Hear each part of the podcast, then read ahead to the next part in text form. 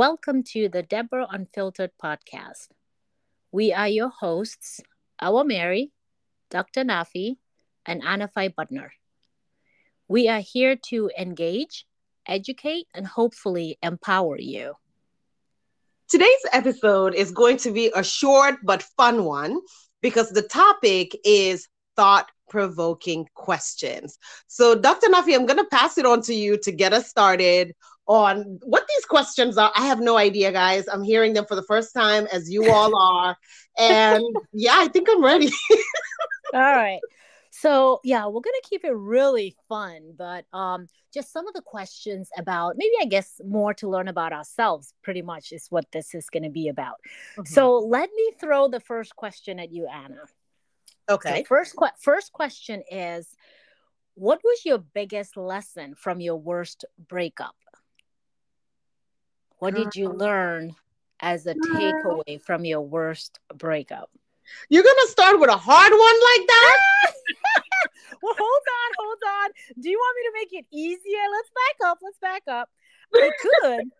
right now, I'm, I'm missing our Mary. As you guys know, our Mary is not on this recording because uh, she wasn't able to join us this time around. We but you, I, she was here so that you could throw it to her first. right? that way you can think about your answers. Okay, but no, no, no. I think I got it. I think I can handle it. Okay. So what was my biggest lesson, lesson. learned yeah. from my breakup? Oh, yeah. Oh, when I think about that, the first thing that comes to mind is don't marry a Fula guy from Guinea Conakry. Okay, no, I'm I'm Stop. okay. Um, so my biggest lesson learned is when it comes to relationships, especially when it gets to the stage where it's serious and you want to get married, please consider the fact that it's not just about you and the individual, especially when you're getting into cultured relationships like African marriages. What I learned from my biggest breakup, which was my first divorce, um, I married young and um, I married a man from Guinea Conakry who grew up in the US in Washington, D.C. And I was, um, you know, raised in Silver Spring, Maryland. So we had a lot in common. However, our families were drastically different.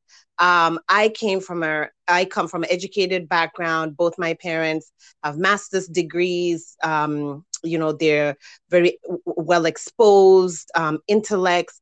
And he came from a background where his dad was a chef and his mom was a hair braider. And I know this might sound controversial, like, oh, like, you know, if you come from different socioeconomic backgrounds, you can't intermarry. No, that's not what I'm saying.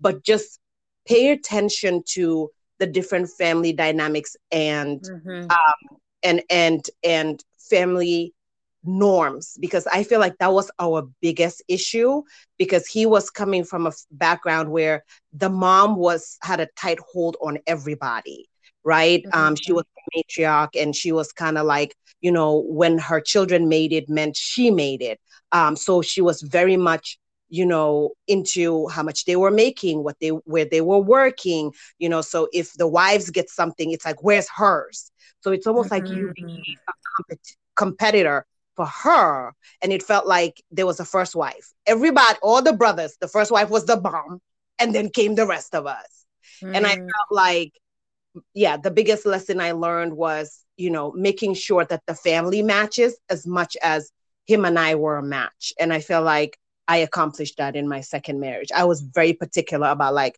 what's your background? Where do you come from?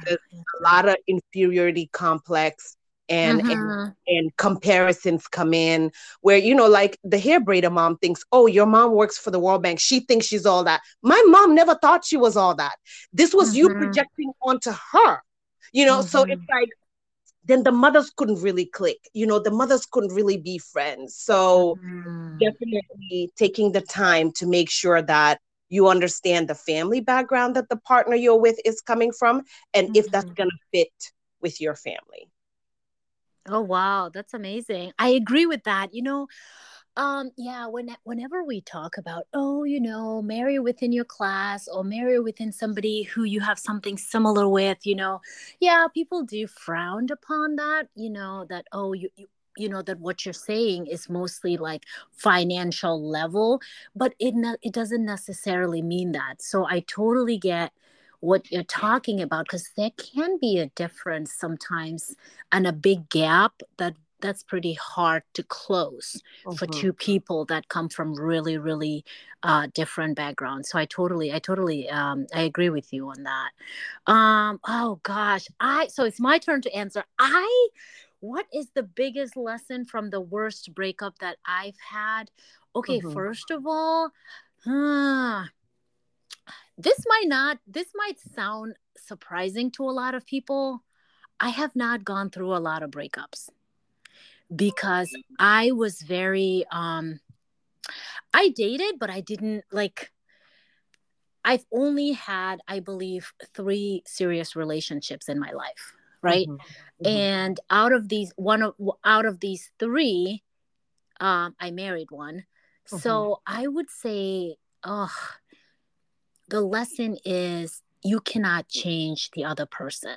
They are who they are Mm-hmm. Right? Mm-hmm. And looking back on one of the guys that I dated, I guess the longest, and it's not that we had a bad breakup because it was uh amicable mm-hmm. um it it just we grew apart is what it is like i've known him for such a long time before we even decided to date um we went to high school together so we were friends mm-hmm. and um when we decided to date I knew that he was a Muslim, right? And so for me, as a young, you know, person, I've always thought, oh, that difference wouldn't be a big deal. We can work through that. He can be Muslim, you know, and, and him and I have had a conversation about that. And he mm-hmm. was open to be becoming Muslim. And I think simply because he just wanted to be with me. Oh and so he was okay or agreeable to oh yeah i can be muslim but after a few years of dating somebody you learn that i can't change this person he is right. who he is he's not i i want to be with them but he's not um the person that I want them to become. So, one thing I learned is we cannot change people. Like, we have this notion as women, especially, that we could change our men, right? You you you marry somebody who's abusive and in your mind and automatically you're like i can change him. I can help him you know become a better person. We love projects us women. Yep we sure do. And it gets us in trouble. Right? And so i think my biggest takeaway is that you can't change a person. You know no matter how much you love them no matter how much you want to be with them the mm-hmm. change ultimately lies on this person and if they're not willing to do it on their own there's no way that the relationship is going to work out. And so for me i would say that the reason i, I categorize this person as the worst breakup it's because he was my friend first. So we had a, a really good friendship that ended up not surviving after we broke up. And it wasn't like he cheated on me. It wasn't like you know like it wasn't anything like that. It was just like, I, you know, after several years of being together, I don't really think that this is gonna work. Mm-hmm. And um, and then so his reaction was, if we can't be together, then I can't. I don't even want to have any friendships with you because it's difficult for me to just remain friends with you now, right? And so. Mm-hmm. It ended up being no relationship at all. So we don't talk, no contacts, nothing for like over a decade. We don't even speak. Um, and and and and so that to me, I, I think about it, and it's a bit saddening to me that we lost that friendship. But I respect and understand where he's coming from. That it's not going to be a healthy relationship for him to continue being my friend while I'm I'm I'm in, I'm in a relationship with somebody else. That's not going to make him happy and he's going to feel miserable being in that dynamic. And I totally respect that. Um, but yeah, that's my biggest takeaway that you can't change a person no matter how much you try. People are who they are. Um, Listen, I'm I'm with your ex on that. I am the same way. When we break up, it's sayonara, see you later, wish you yeah. all the best. I don't ever want to have a conversation, a text, a video call. Like no. I don't keep in touch with my exes. I don't know where they're at, and I don't give a damn. and I, it's the same with my husband. Like exes are dead to you. Okay, there's no, we don't keep in touch with exes, and right. so I get that. I get that. Like you know, because yeah. sometimes it's the feelings you can't get over, and for yeah. me, I just feel like ah, it's the past. You know, let's just start fresh and keep it pushing. Yeah. So yeah, I agree with that. What was you saying again about two? that you mean ante urut. you mean ante urut. Bàyyi leen seen seen jëkkër yi di dem si seen ex si naan waa xam nga suma xarit la. That you mean at a man. I'm just saying, if y'all have had any intimate relationship before, like you can't be friends with my husband. It's a right. no-no for me. Yes. Right. Oh my God, that is so true. I always think about that and I laugh so hard. Listen, a quick story. I remember um, when we were moving to Gambia, my husband was like, All right, so we're moving to Gambia. Like, this is your country. So I just want you to, like, you know, let me know who the niggas you've been with so I know like how to show up in front of them. Right. You know, when we get there. Cause he was like, Yeah, I want to know, like, who knows what your insides look like? And oh, oh God. Yeah. And unfortunately for me, when we moved to Gambia, there was only one Gambian guy that I had been intimate with. Yes, in in my in my college days. And um he was, you know, he was not mentally there anymore. So oh, yeah, so he was kind of like at home on medication, so we never really ran into him anywhere. Okay. But yeah, but I I did tell him like, yeah, there's one guy, and yeah, he's we just never ran into him, and he's sick. So that was that. But I also right. get that couples being like, you know, okay, we're going into this situation or this community, you know, to to live there. Like, I want to know, like, when you introduce me, hey, this is my friend Pa. Like, are yeah. you and Pa just friends or did y'all have something? Because you know, because guys will look at you funny, you know, like, yeah. hey, Nafi. And you're like, oh, yeah. oh, yeah. so, yeah. So, oh next oh question. I'm ready. All right. So, next question is Do you believe in soulmates? And yes. if you do, have you met yours? Yes, yes. I believe in soulmates, and uh-huh. I believe that um, you can have more than one. Um, oh? Yes, I, I do believe that. For example, I feel like my daughter's my soulmate. Oh. Yes, I feel like, like, and so many things happen throughout our life that it just further confirms it for me and and validates it and solidifies it over and over again that my daughter's my soulmate. I love mm-hmm. my son. He's amazing. He's the sweetest, most kindest, awesome boy I know, mm-hmm. but I don't think my son is my soulmate, but I I know my daughter is my soulmate. And um my husband, I feel like my husband is my soulmate. And mm-hmm. funny enough, you know, throughout my dating history, I never really met another guy that I felt like this person is my soulmate. Mm-hmm. You know, because mm-hmm. sometimes you can be like, yes, my ex boyfriend from high school was definitely my soulmate. I don't have that, but mm-hmm. I definitely feel mm. like my my daughter and my son are my soulmates. Like we connect on levels that is like sometimes freaky scary. Yeah. But because I'm so spiritual, like I receive it and I and yeah. I understand it for myself. So yeah. Oh, what about you? That's, that's interesting because you know when you just when I asked you, and the first person you said was that your daughter. Because a lot of people feel like, or maybe when you say, you know, um, who's your soulmate, they automatically think romantic, right? Right. Right. Soulmates, I've come to learn, does not have to be romantic, uh-huh. right? It's just a relationship with somebody who just totally absolutely understands you at levels that not everybody else does yes and so i totally receive that because i would say that my really good friend i would consider her my soulmate as well just just because we oh. understand each other so well right mm-hmm. um my husband too though like we we we we we do connect on a different level i connect with him a lot more i would say than i have with like the guys that i've dated in the past you mm-hmm. know and so i would consider him my soulmate i guess I guess people who are married and divorced and then married again, would you then say that they've had multiple soulmates or depending on where you are in your life? Like, would you?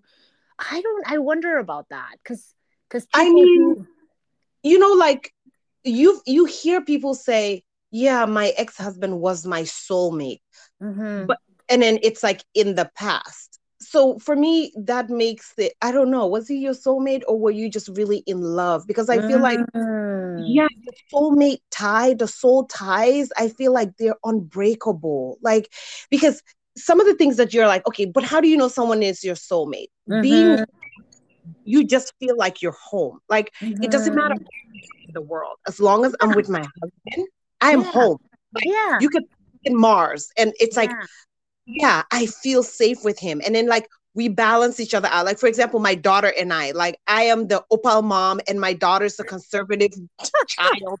And it's like, but it works for us. Like we yeah. balance each other out. And then, you know, like eh, we totally just we get each other. And as we grow, and she grows, we learn from each other. I learn from her, she learns from me. So I don't know. I guess if you've been married before and remarry, could you consider your ex-husband your soulmate? Right. But then if it's right. in the past tense, or do you feel like they're still your soulmate even though you're no longer married? That's... So well then let me ask this question. And this is soulmate as in like in a romantic sense. Okay. We come from a community where there's poly- like polygamy. So right. what a sister's trying to find out is if a man has three wives, are you telling me he has three soulmates at the same time? Is what I'm trying to find out. I mean, I think they can have, we already established you can have more than one soulmate, right? Yes. So, well, no, I romantically. romantically. Romantically. You can have more than one soulmate in mm-hmm. general, but mm-hmm. meaning non-romantically linked, linked soulmates like an old friend that just understands you like your mom like you know what i mean uh, yeah. type case with your daughter oh, mm-hmm. but i'm talking about romantically right you know how people are married to somebody else are married to one person mm-hmm. and then they then go marry a second person as in our culture right? Yeah, yeah. So is that possible to have more than one romantic soulmates? Do you think? Or is that what leads people to cheat? Right. Because they think they think that they found now a second new soulmate. oh Lord have mercy. Do tell girl. I so all our listeners back you know, write on our Facebook, Deborah Unfiltered, and let us know what you think do you truly think that you a person and this is specifically we're talking about romantic soulmates do you think that people can have more than one soulmate? and is that why people i can tell you straight up in gambia it's not about soulmate why people are marrying two three four wives it has nothing to do with soulmate it has just to do with lust Yes. You know what I mean? That's mainly what it is. So, um, but yeah, I, I, I wonder if there can be more than one romantic soulmate at yes. the same time. Yes.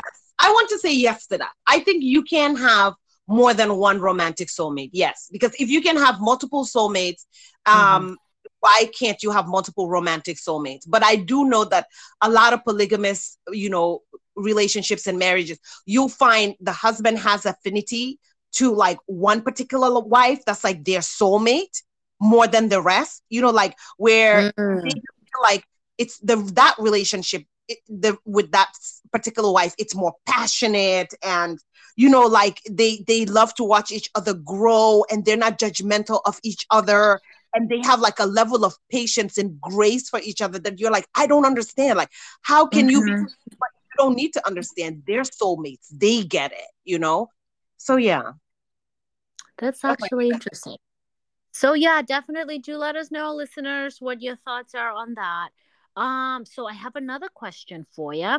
Uh, what's something that you used to believe about relationships but no longer do?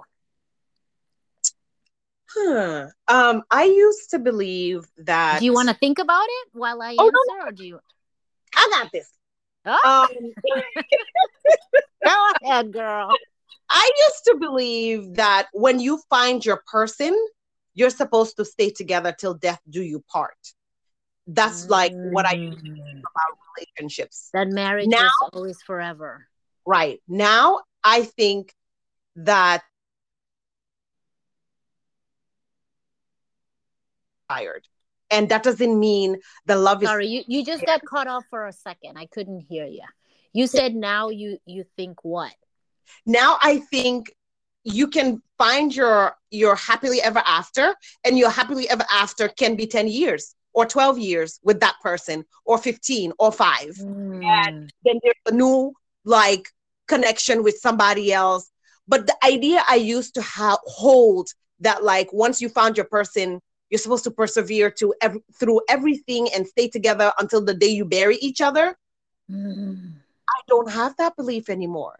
And I'm in a loving, healthy marriage. I love my husband like to the moon and back. But I feel like, yeah, if our time expired, it's okay. Wow, that's wow. That's amazing because you know what? I don't think that you're alone. I think a lot of people uh, have that belief or used to have that belief, right? Especially in um you know like uh the generations before us they would all say marriage is forever you know through thick and thin through you getting your jaw busted your eyes popped out you still stay in a relationship because that's what it was supposed to be like last forever Mhm. um so yeah i i think a lot of people uh will agree with you on that that you know that's that's a common belief that that people do carry so okay so you're saying a relationship now lasts as long as it lasts and we move on yeah. Okay. And yeah. What That's- about you? i no totally the thing is anna anna so let, let me turn around and make sure my husband's not in this room Let's hear it, Nafi.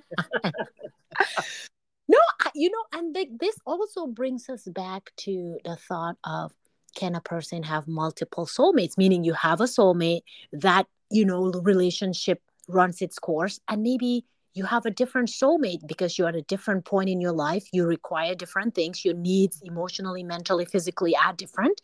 And so you require a different type of soulmate. So I do, in that sense, I believe that people can have multiple um, soulmates as they grow. They may not necessarily have the same soulmate. The same person they married at 22 might not be their soulmate at 50. you know, I believe that. I definitely do believe that. It may, it may not. So, and if it doesn't, if it's not your soulmate at 50, it's understandable that relationships expire and you move on and you may find another person that you are more um in tune with i Mhm. guess you know moving forward. So yes i do believe that for sure. I would say for me something that i used to believe about a relationship but don't anymore is that once that is that um it's your job to make your spouse happy. Like that's you you you know what i mean like Mhm. we always have this or i did understanding that if you're in a marriage you know you make your your spouse happy. Your the happiness your spouse happiness depended on you Mhm. right? And i come to learn as i get older that that's actually not true. Like you know when i when like your husband says you know you're supposed to be making me happy and i'm not happy. So whether your you know your spouse's happiness i've come to learn it's it depends on them. It's their own responsibility. It is not Mhm. yours. And that just goes for everybody. Nobody else's happiness should depend on you. And Very that's something that yeah that's something that personally it is their own responsibility to do. If you're in a relationship and you are har- you're happy with this other person that's fine and good. But you don't tell the person it's your job to make me happy and i am not you know like i'm not a happy person at this point. And and i used to think that it's our jobs to make our spouses happy. You know like if they're not happy we need to work at it better to make it work right? And so i've come to find out that's not true you know it, you should not take up the responsibility of making the other person happy that's totally on up to them to yeah. make themselves happy. So that's one thing that I used to think in a relationship it's your job to do, but mm-hmm. now to find out it's not because you cannot make other people happy. Definitely not. And I and I like that one because I think that's a big one mm-hmm. that will mm-hmm. resonate with a lot of people. We all grew up for the majority yes. of us feeling like when you get in a marriage, or a relationship, you're supposed to make each other happy. Or you hear people say when they're breaking up, I'm just not happy in this relationship. But it's like, are you happy with yourself? Mm. Like, because you mm. got to bring your happy self into the relationship. Mm-hmm. You can't show up and be like, okay, I'm here. Now make me happy. Like, it mm-hmm. doesn't work like that. That's mm-hmm. the self work that you got to do.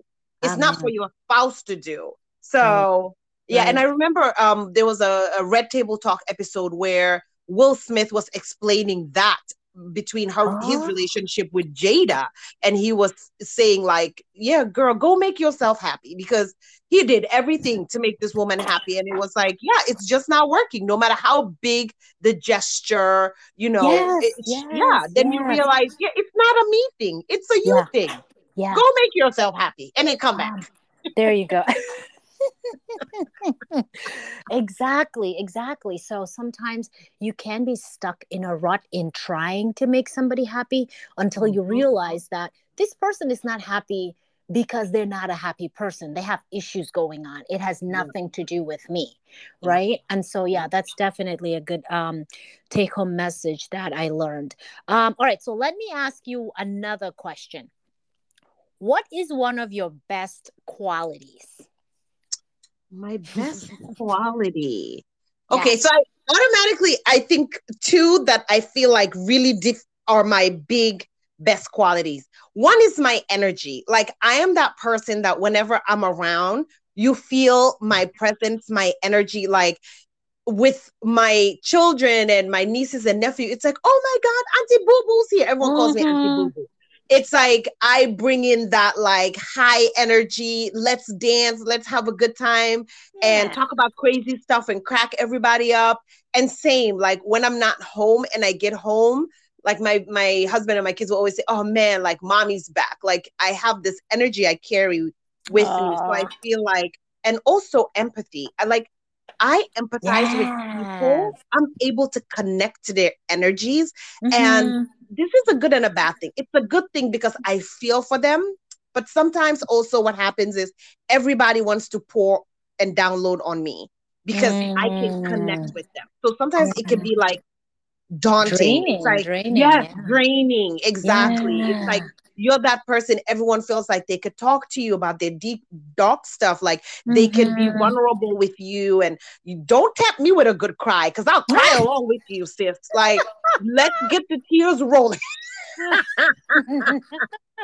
so, so and i'm a i'm a easy crier like i cry when i'm happy when i'm sad when i'm excited like i'm i will just let my emotions flow through yeah. me and i'm yeah. very comfortable with that but yeah i think my my empathy and my energy would probably oh, be nice. yeah my best traits. What about you? Oh i struggle with this one. It's the thing is i i don't know. Um i would say one thing that i noticed about me that i would say it's one of my uh, my best qualities would mm-hmm. be being down to earth Mm. Every time I am with people, I I notice or that the expectation that they had off the bat.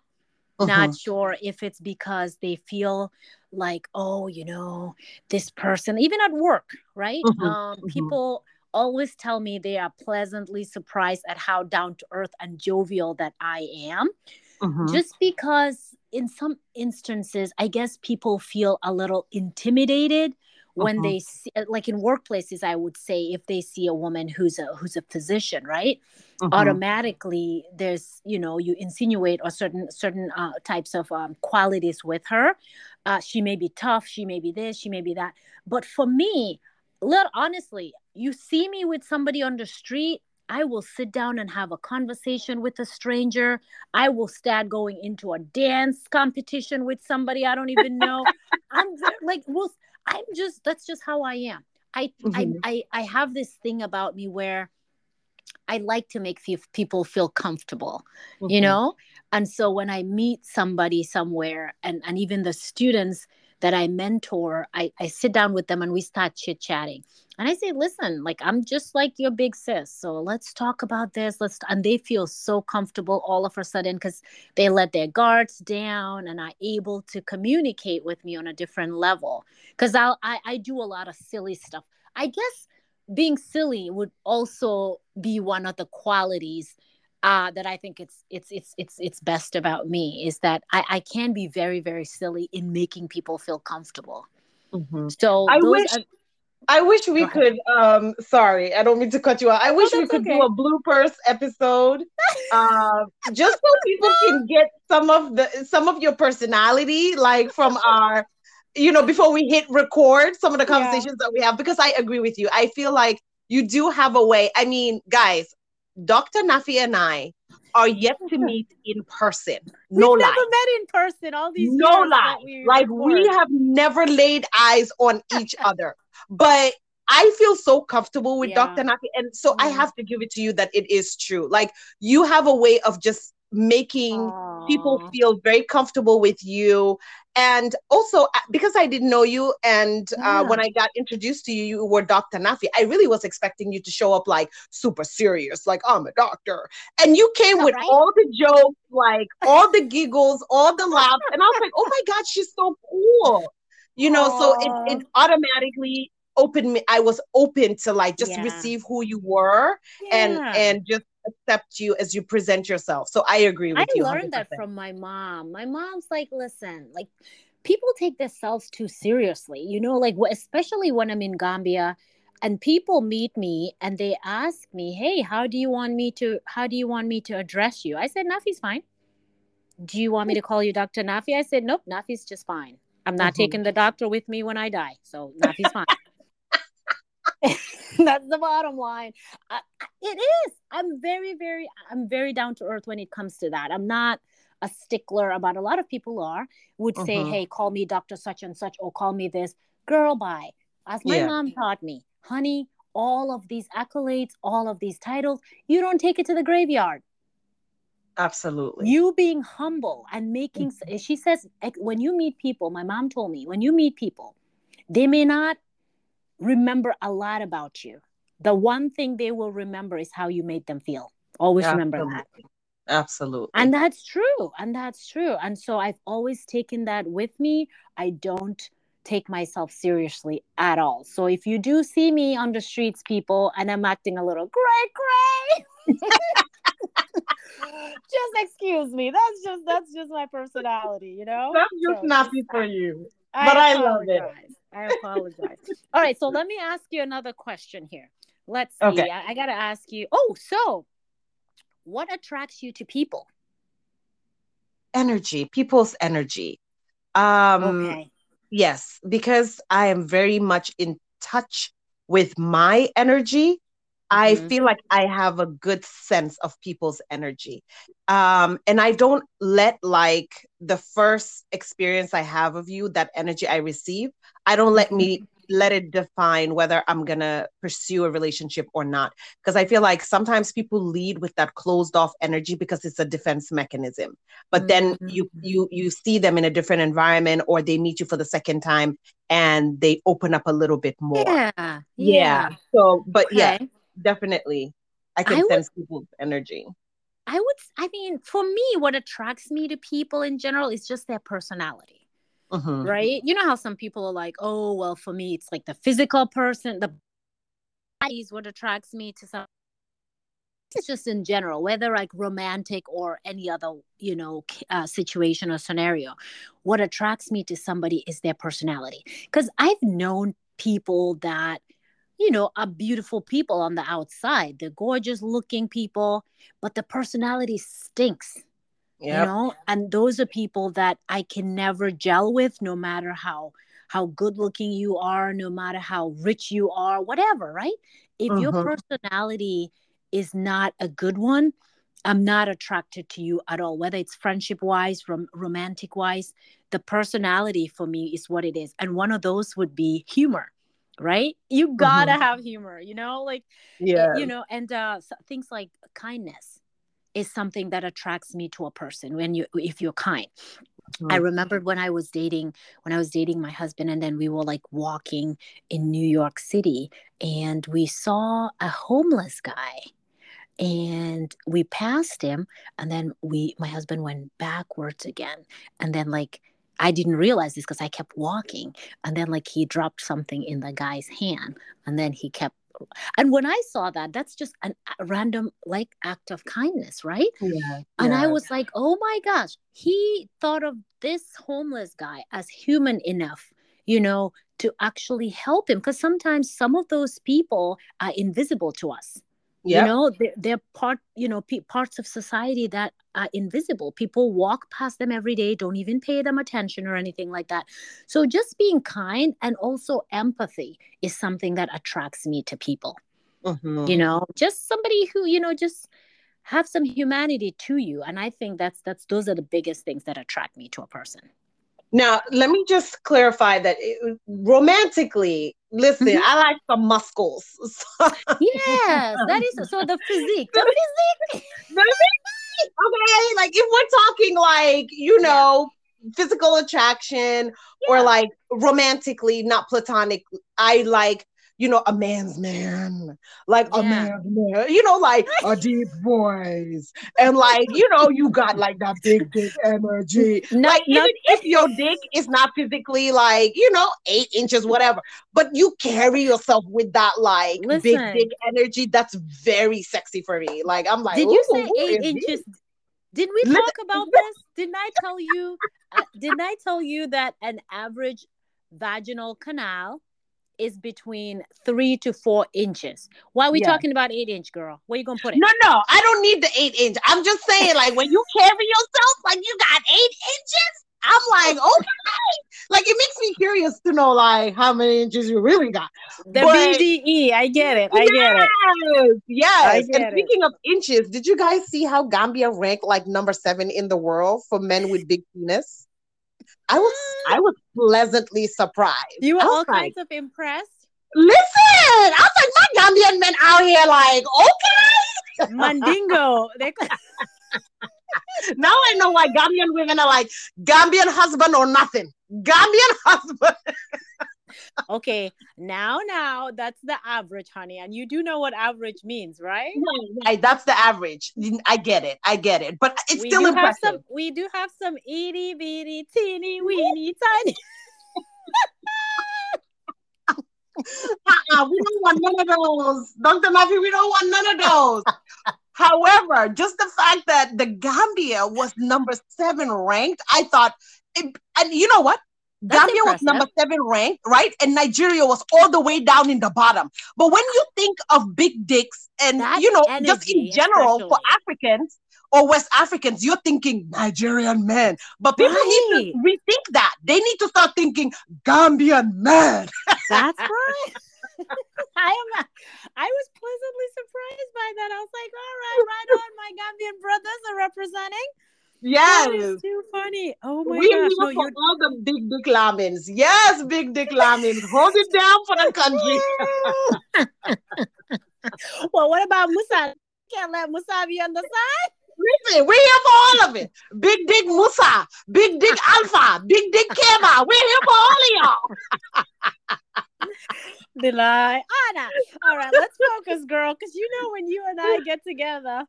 Oh my All right, all right. I'm ready. What, what's to the next giggling. question you got for us? All right, so okay, so this one's interesting. How do you express anger? Oh, how do I express anger? Yeah. Um, I have a very sharp tongue. So my dad told me when I was very young, when you're upset, yeah. um, do not speak because you I release will hell. cut you. Oh my lord! Like you will get some tongue lashings from me, and Oh, I can wow. make yes, yes. And also, I think because growing up, I was so little. Um, they used to Mhm. call me Lilliput. Um, that all I really had was my words to defend myself because I will Mm. lose every physical fight because I was so little. So I learned how to really like cut you deep with my words. Right, So right. um oh. I have to say, over the years, I've learned not to like automatically say what I'm feeling when I'm angry because mm-hmm. I'm gonna hurt the person. So mm. I will cry. That's how like I will literally bust out in tears when I'm super mad. And mm. yes, and then I will walk away. And like I mean cry like because yeah. I really want to say a lot of hurtful right. Things. Just to hold yeah. it so, in. You have to hold yeah. it in. Yeah. So to hold it in, I'll do like like like that kind of crying because I'm really angry. Yeah. Oh, so that's how I so, yeah. I would say for me, oh, um, you know how sometimes when people are upset, they they they don't either they go all crazy or they're just very quiet. Mm-hmm. Um, I yell when I'm when I'm when I'm angry. I would yell, okay. like my voice my voice will go up. My husband, it's funny because I asked him. I said, I said, when um, how do I express anger? I asked him that, and he just he said, uh, your facial expressions. If you're angry, he says, I can tell from the way you look. So pretty much, I do not have a poker face. Okay. so what I'm feeling will come through in my face. Like if I'm in a very uncomfortable situation publicly, uh-huh. um, it, it will show. Like so, I I don't have a oh you know maslaha kind of face, like yes. where if I'm not feeling it, I'm still like, you know, pretending. Uh-huh. I, I mm-hmm. don't have that. So I'm very honest in the way that you, my my I carry my feelings in my face. You'll see it. Uh-huh. Uh-huh. But more so when I'm angry, I will yell. Like I will raise my voice. I don't necessarily say bad things. I don't necessarily cuss, you know, Oh, I'm a cusser. I some I used to. I'm learning. Listen, listen. I found God. Okay, I'm trying to. it used to be different, where you know you get all kinds of happy words now, right?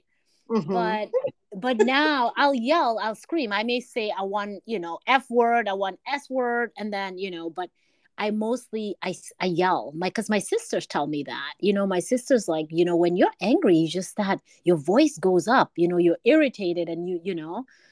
So I have to work on on not being a yeller when I'm upset but it's either I yell a lot or I shut down. Okay. And not say anything. My husband when he's angry he'll shut down. He won't really say a lot you know? Mm-hmm and uh, but what helps me is that i am a big communicator. And i think that's what works for my relationship is that with whether it's all like with my friends my family or my my husband i'm a big communicator. So if something is bothering me i mm-hmm. never i i'm not the type who sweeps it under the rug or just you know don't want to talk about it. Because some people are not very good at confrontation not in a bad way but they they like to avoid you know? Yeah. and so yeah. my husband's like that. My husband if something's not going well he likes to avoid. He does not confront. He just hopes that we all go to sleep wake up it'll miraculously figure itself out which it never does. So even no. with his own family that's how they deal with conflict. Nobody mentions it and hopes that it, it kind of goes away.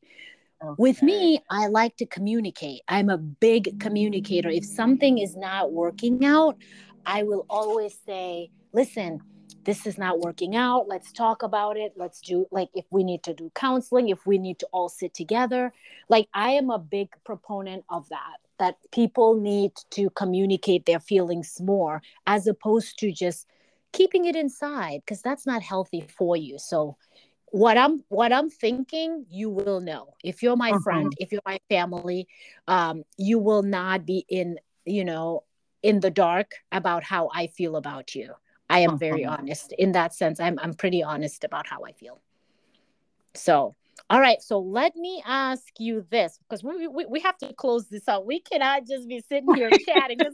This honestly is like you and me on the phone when we're chit chatting, right? This is pretty much also, what it is. I also feel like this is a fun one because uh, yeah. uh, the the audience gets to know a little bit more about you and personalities. Yes, it's way more revealing than I thought the questions yeah. were going to be. But you yeah. know, we're comfortable with being vulnerable and sharing. sharing. So this, this is an episode where you really get to know a little bit more about Dr. Nafi and Anna Butner. exactly, exactly. Don't hold it against us, please. All right. So listen, one of the questions I also have, and this might be our last question, really depending on the, the discussion. Okay. As ma- as married couples, mm-hmm. should you have a regular STI testing? Oh, this is my mm-hmm. favorite because I feel like I always get pushback uh, for married what couples about think? this one. I mm-hmm. think that yes, for sure, because my husband and I have been doing that for 10 years, going 11 years in our marriage. When we do our physical every year, we do a whole STI, STD, AIDS mm-hmm. testing. And mm-hmm. we share our results with each other. Of course, nowadays, all you need to do is go into your portal and all your mm-hmm. results are there, and you can show your spouse. Your spouse can show you, even though you don't have to, like, um you can just say it like oh baby i did my you know my test and everything came out negative. That in mm-hmm. itself is enough.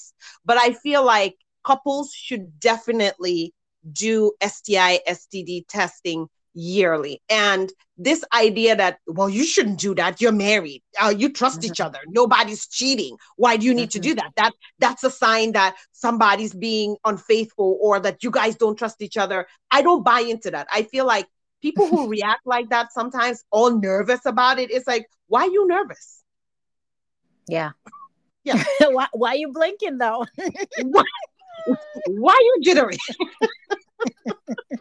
What you know about your husband? Or what you doing girl? You know right. so i just feel like yeah when people are like well i mean so say it kainak you know, like once you get married, kainak, it's done. Oh, those STD, sti testings, it's done.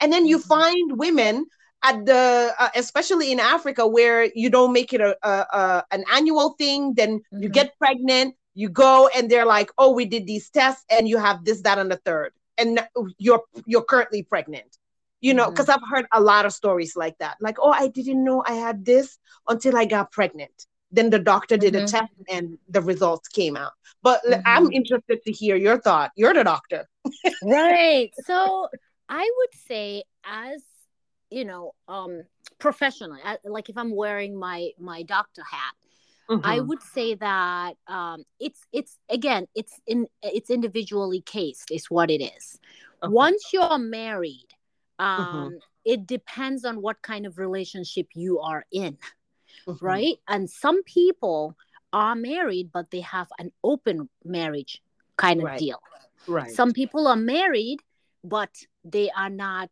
um faithful to each other and some in in some cases both partners do know that my yeah. husband or my wife is not because um, I've caught them cheating multiple times, right? So you yeah. are aware, but you choose to stay and work it out. So yeah. in some cases, the you know both uh, couple realize that you know we're in a relationship, but it's not monogamous. I, I guess if it, if you're in a monogamous relationship, Mm-hmm. You don't need to do an every year testing. Mm-hmm. If you are in a relationship where you're not sure if mm-hmm. you are in a monogamous relationship, because sometimes, you know, especially where we come from, right? You might be monogamous, but your your partner is not. Yeah, those right? one way open relationships. Right. The, exactly. It's just open on the exactly. one side, and usually on the husband side. Exactly. His side is completely open, and yours right. is shut, bolted. Exactly. So if you're in one of those relationships, and sometimes it's not hard to to to figure out, right? We may be uh-huh. in denial of if we're in a monogamous relationship, but in most cases, you do know. Uh, yeah. Uh, there's you know a few cases where the person is completely surprised, like what? Like you know, shocked because they were not aware that their husband or wife was cheating on them.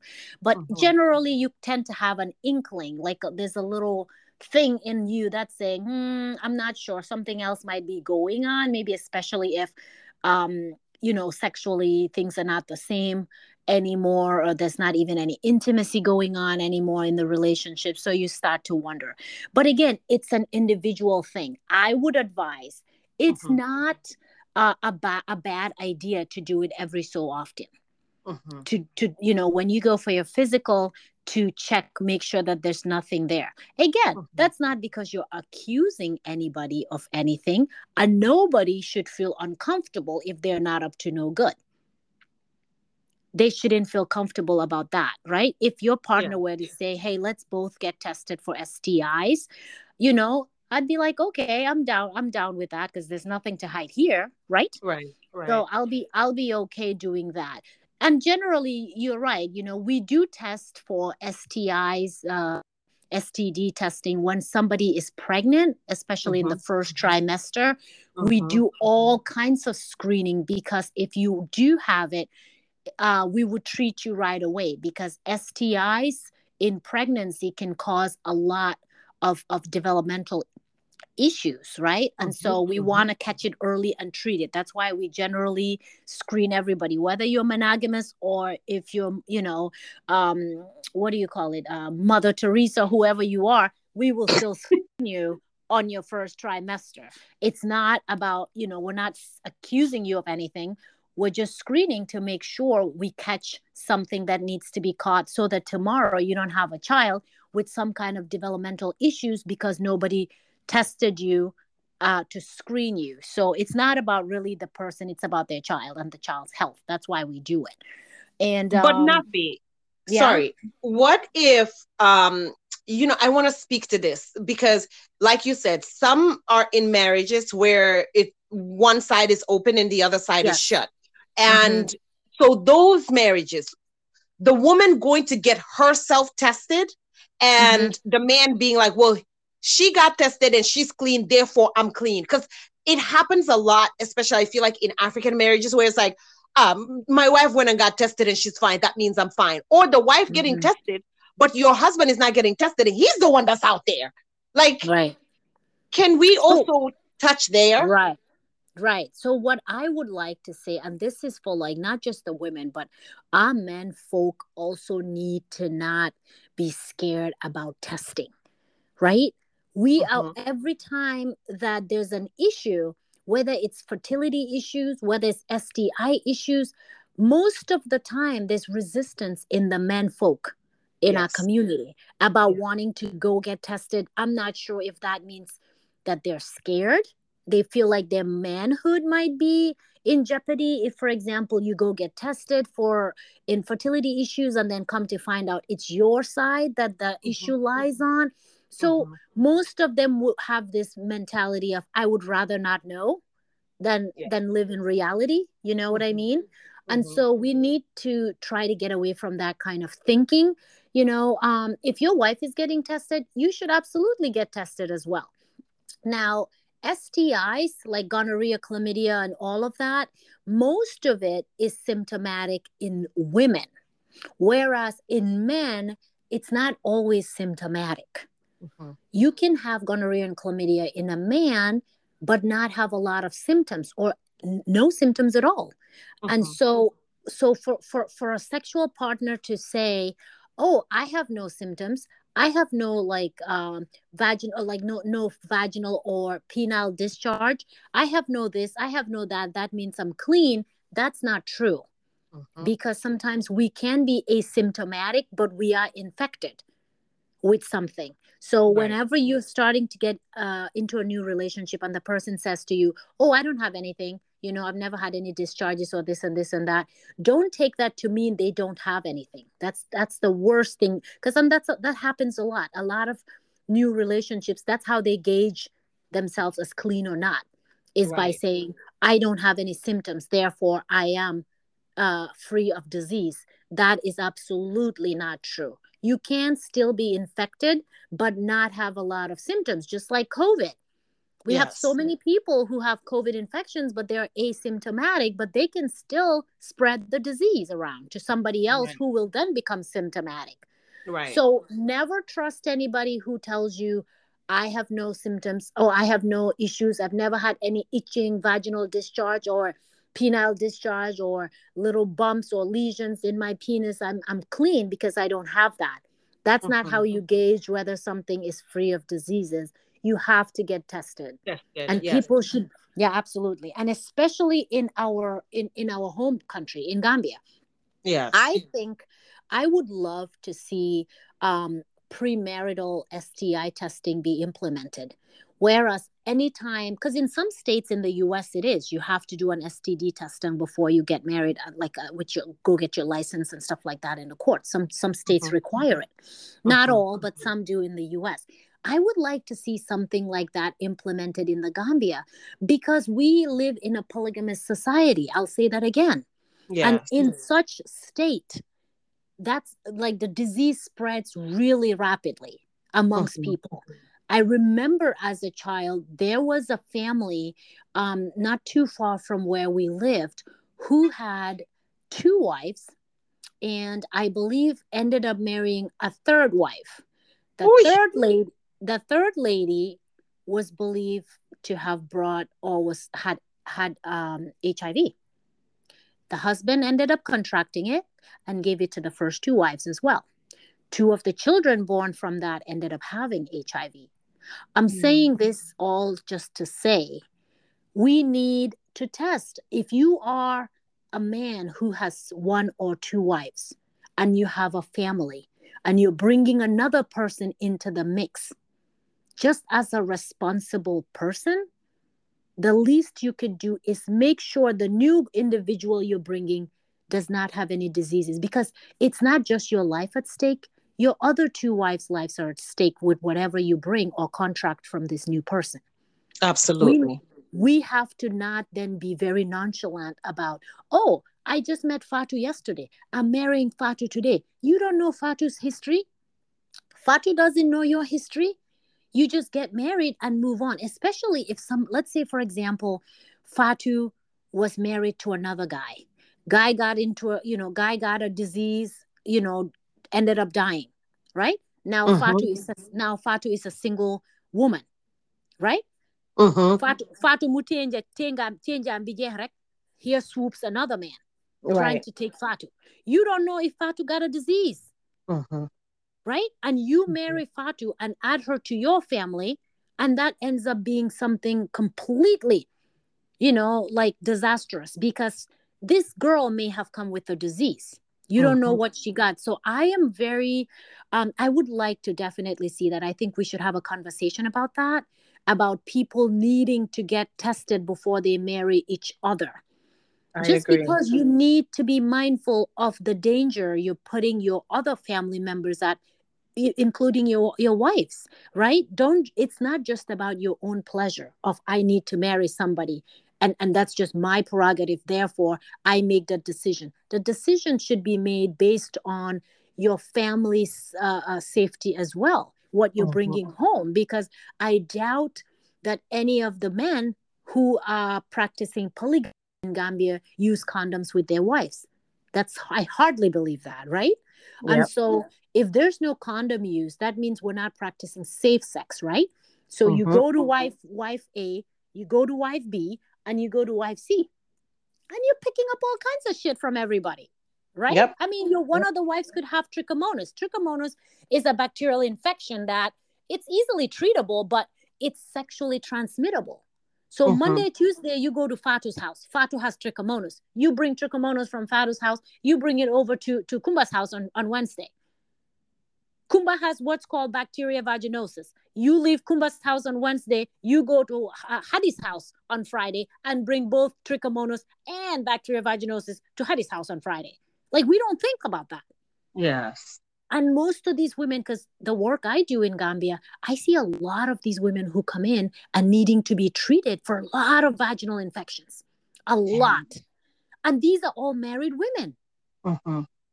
So we need to talk about it. There's like an epidemic of of of just sexually transmitted diseases going on, but because we're married, we don't see it as a problem. You know, yeah. your wife, your husband is not just being monogamous with you, he has two other wives. And we don't know what those wives are doing also on the days that the husband is in there. That's you know? right. More Modu from down the street, bottom bottom boutique. We don't know what your wife is doing with Modu when you're not there. That's right. So we got to be mindful about that kind of stuff, especially in a polygamous um, society, to make sure that we're we're pretty active about testing. I would say that come your the way you test with your husband, mm-hmm. that would actually be helpful for a lot of the married people in Gambia to be very um, active about uh, regular STI testings, especially if you're in a polygamy, uh, polygamous relationship. That's what I would advocate for because mm-hmm. at the end of the day, you don't know who's doing what. You know, Very because true. this is a community, it's a community property. The guy is a community property. So, testing regularly, I would advise a lot of the women who are in polygamous relationships to make sure that they regularly test just to protect themselves. But the downside on that is if a woman gets tested in a polygamous relationship and she has, let's say, gonorrhea, uh-huh. and she and she treats her, she gets treated for gonorrhea. Now, this is one of the questions I was going to ask after this, but how do you tell your partner that you got an STD? Because they would also need to be treated. Otherwise, if you sleep with them again, you get reinfected over and over and over. Right. So how would I, you tell them? I have a, a, quick story of someone that that um, shared with me that I know, and this was in Gambia.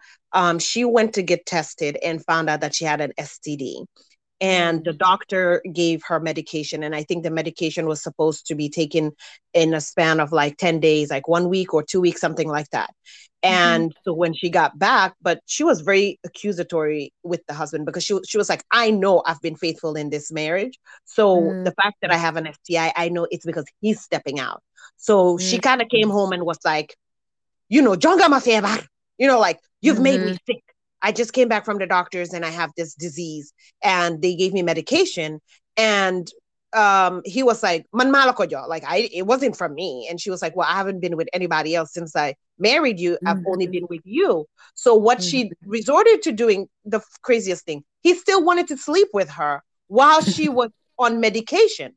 So this girl said she started wearing jeans to bed.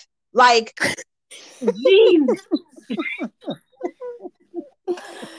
oh, just she was like, Anna, dama don't sell jeans, dama don't sell jeans, belta suma jeans, bitaka ko bim dang.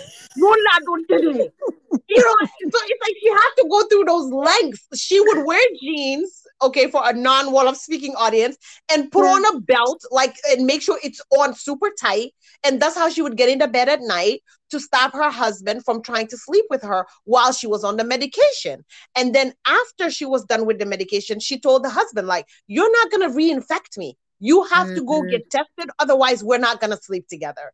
And mm-hmm. she said she continued doing wearing her jeans every night for a whole nother week. And he was like, oh, she's really serious. So he went and got tested. Then he also got on medication. And then when he was done, like the night he was done, he was like, come on.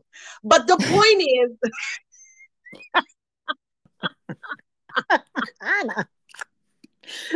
but the point is that worked for her, right? And I know yeah. that's not everybody else's story. Some women mm-hmm. actually scared to tell their husbands because the husband is like, "You went behind my back." You know, they make it about like you know, oh, you're doing something sneaky instead of mm-hmm. the fact, which is, I have an STD you gave it to me therefore mm-hmm. you have it too and you need to get on medication and we're talking mm-hmm. about stis and stds that you actually can get on medication and get healed what about those yeah. that you don't what about those right. that are just you know it becomes yeah. a terminal disease so the ones that are viral viral uh, uh, infections things like um, hiv things mm-hmm. like uh, hepatitis Mm-hmm. hepatitis B, hepatitis C.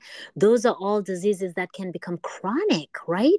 And people can get liver cancer from that. People can ha- get um like uh um permanent liver disease and die get liver failure and die from a, a, hepatitis infection that they had no idea that they had. Um, this is actually a story uh, from somebody that I know when I went to Gambia this last trip a few mm-hmm. months ago, where the wife came in, um, told me that. Um, she was positive, or, or, or she, her husband came in and told her that he was diagnosed with hepatitis. And this guy has two or three wives. Oh, yeah. You can, yeah. So hepatitis, you can get it sexually. So all of the wives had to go get tested to see if they also had hepatitis and unfortunately they did. Damn. and so this is the thing we need to be con- you know conversing about. Like things are spreading because of the kind of, of of of cultural practices that we have and nobody wants to be actively talking about the repercussions of these things right? And so all three women ended up having it and so did the husband.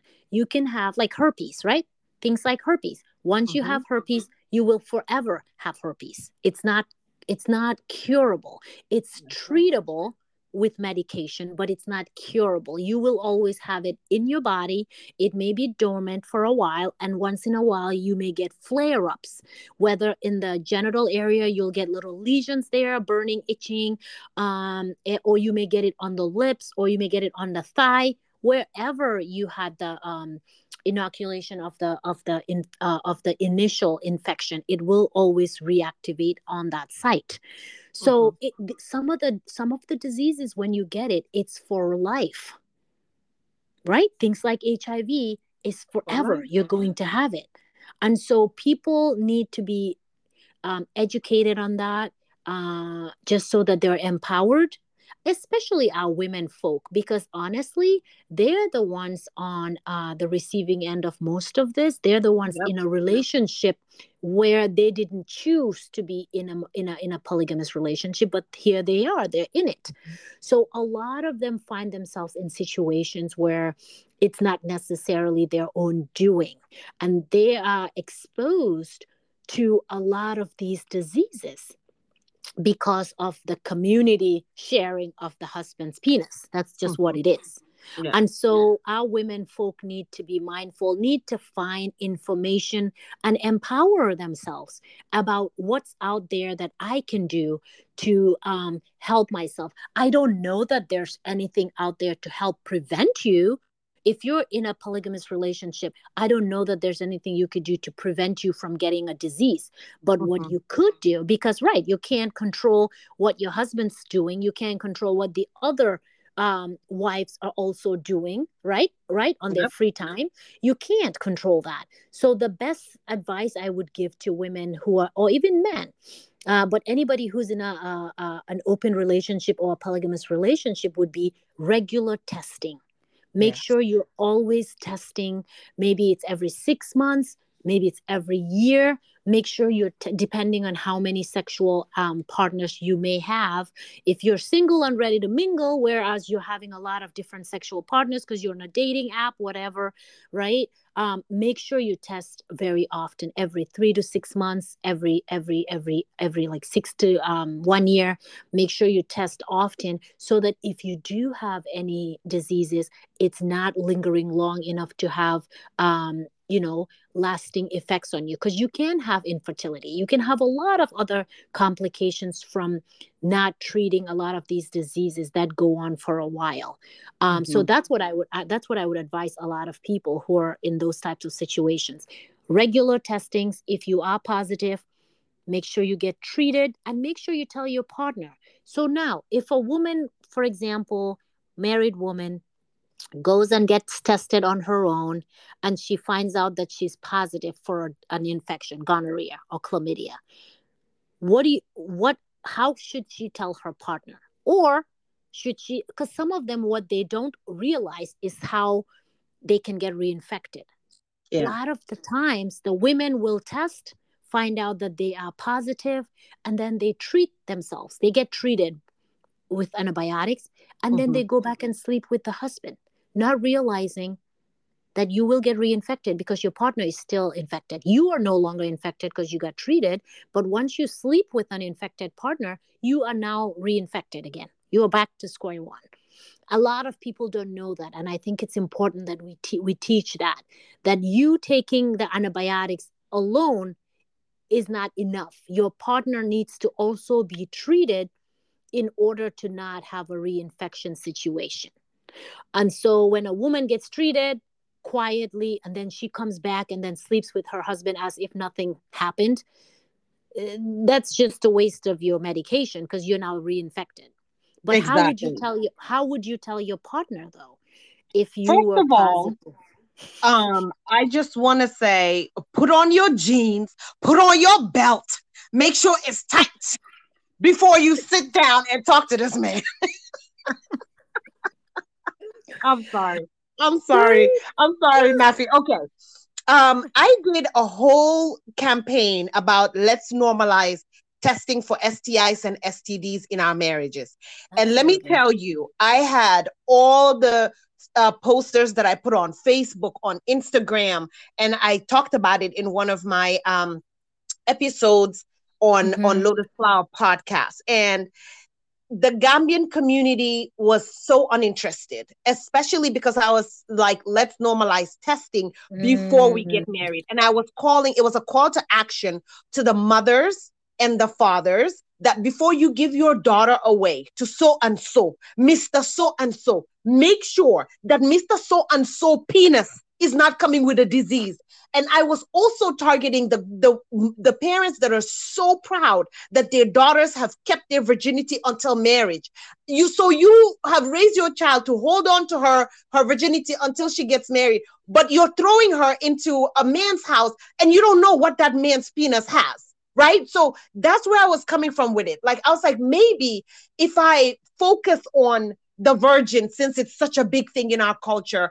And also like just the girls like talk to the parents like before you give your precious daughter away your beautiful princess make sure that both the princess and the man have been tested and they don't have any diseases. But i felt like it fell on deaf ears to be honest with you dr mm-hmm. nafi so here's my idea for um, sitting your spouse down to let your spouse know that you got tested and you you have a disease.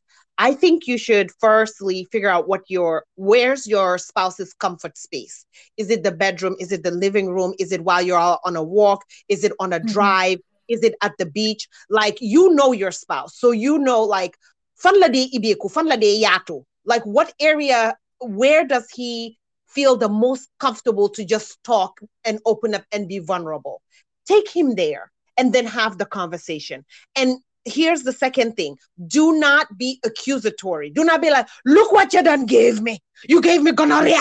Like mm-hmm. coming at it that way what you're gonna get back is him on defense. So the conversation is gonna be short he's gonna turn around and accuse you and it ends up being an argument but if you're just having a conversation where it's like, here are the facts. Hey, honey, just wanted to let you know I went to the doctor today, you know, because I wasn't feeling well, because something was blah, blah, blah.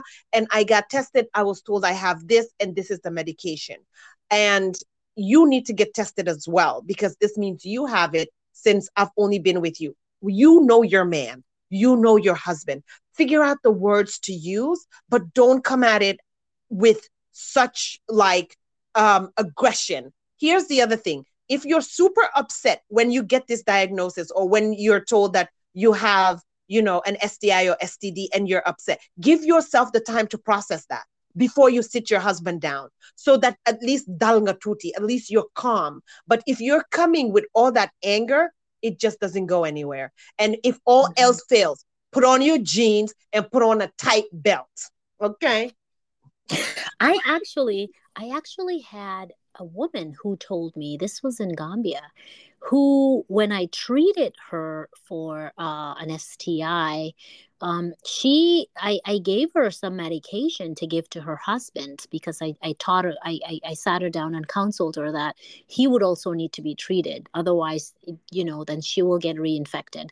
And so I gave her medication for the husband so the next day she shows up back at my clinic in Gambia at the free clinic and and and returned the medication I gave her for her husband. I was confused. I said, "What's going on?" She said, "Suma suma mune bukayap."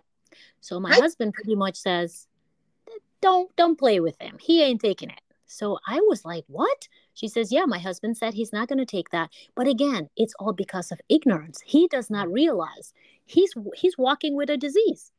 If he does not take this medication, there's implications to it he could become yeah. infertile he cannot have children among other other things he could have right yeah. that this could cause him so part of it is just uh, ignorance culturally and so mm-hmm. I, I and i was and so she pretty much gave it back to me. And one of the nurses actually said to her take it back crush it and put it in his food.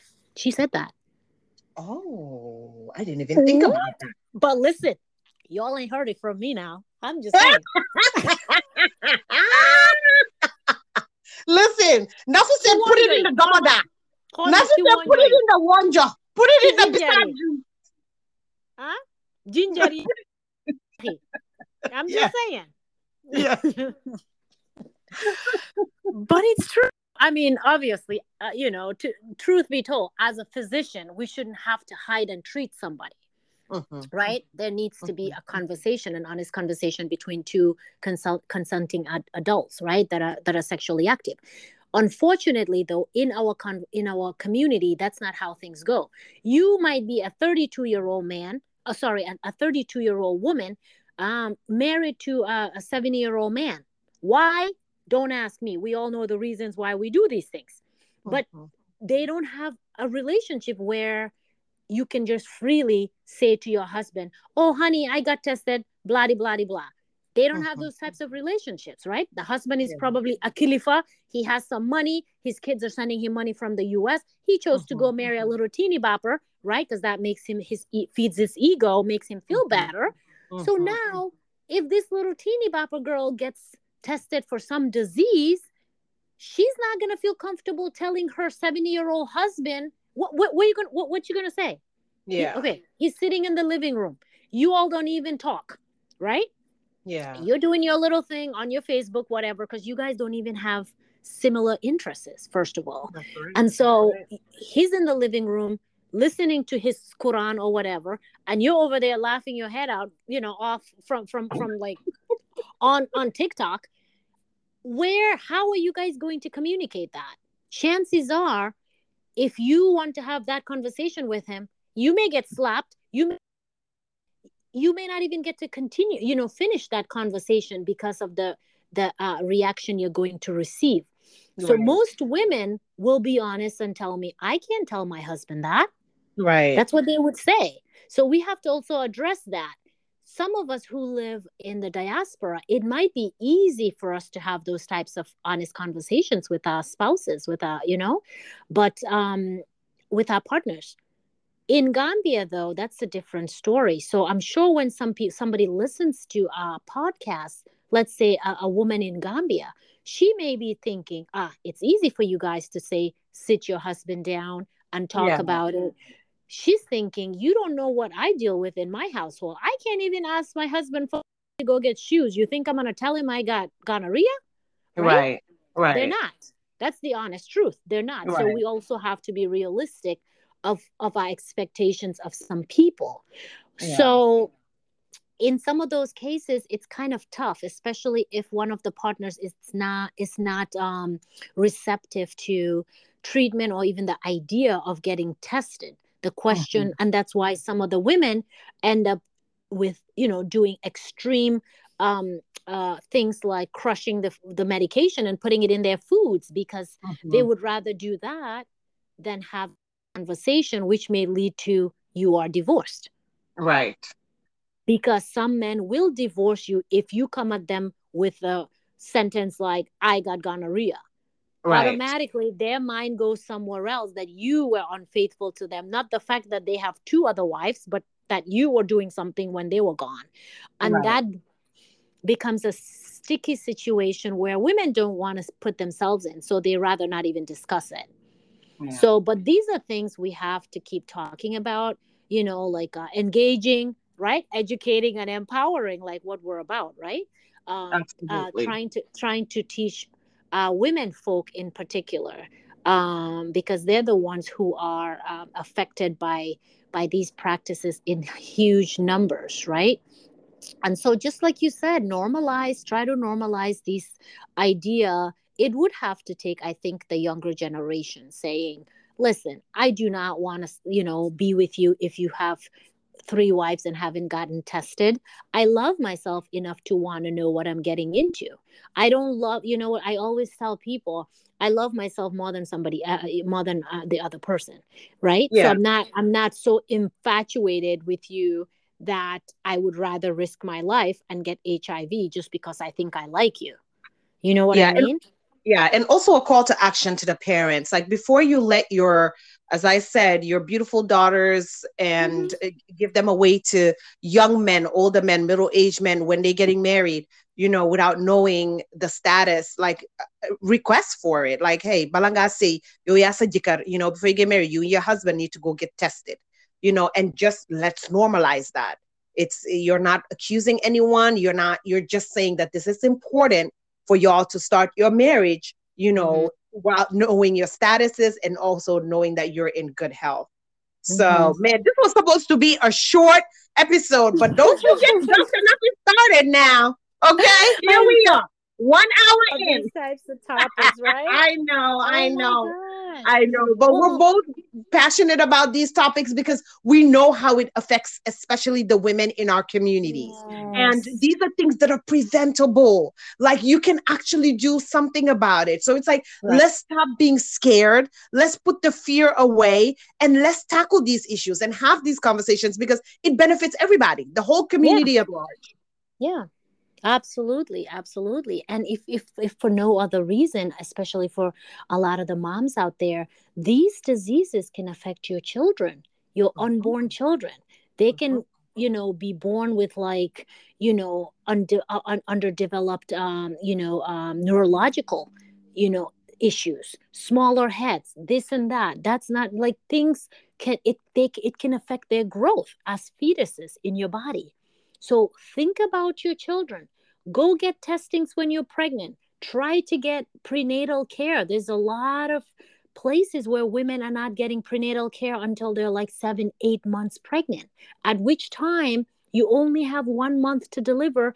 Whatever the damage is, it's already done to the baby. Yes. As they were growing up. So I think sometimes just educating, because some most of this is just lack of education, right? Meaning uh, being ignorant about certain topics. Yeah. So I think if we educate a community about what are some of the risks at hand uh, and what are some of the things that could be um, could could happen to not just you but your children if these things are not treated you know uh, once they know that then they become more uh, empowered and our younger you know um uh, brothers and sisters that are like just having fun whatever dating doing whatnot be very mindful be very careful just because somebody looks great on the outer package does not mean they're not a walking disease right so Absolutely. let's say for example uh, uh, somebody's coming from from europe on vacation looking nice smelling nice that doesn't mean they don't have anything so mm-hmm. don't just base your um, oh, he's clean on just the physical appearance of a person. Because yes. that will, so don't ever feel like, oh, you know, this person looks like they don't have X, Y, and Z. You don't know that. That's never the way to tell if somebody's sick or not. I can't say that enough. And that's how a lot of the young people get in trouble. They look at a person, he's nicely dressed, he smells good, and all of a sudden they just rule that that person does not carry a disease for some reason you know so be mindful about stuff like that. Women they usually tend to have more uh, of, of, of the uh, symptoms. Like you may smell fishy of discharges that don't smell good that you just feel a little um, irritated down there. Things are painful especially during sex you know it's a little bit painful than usual. Those are all signs that you may have an infection. So if any of this is something that you see go and get tested.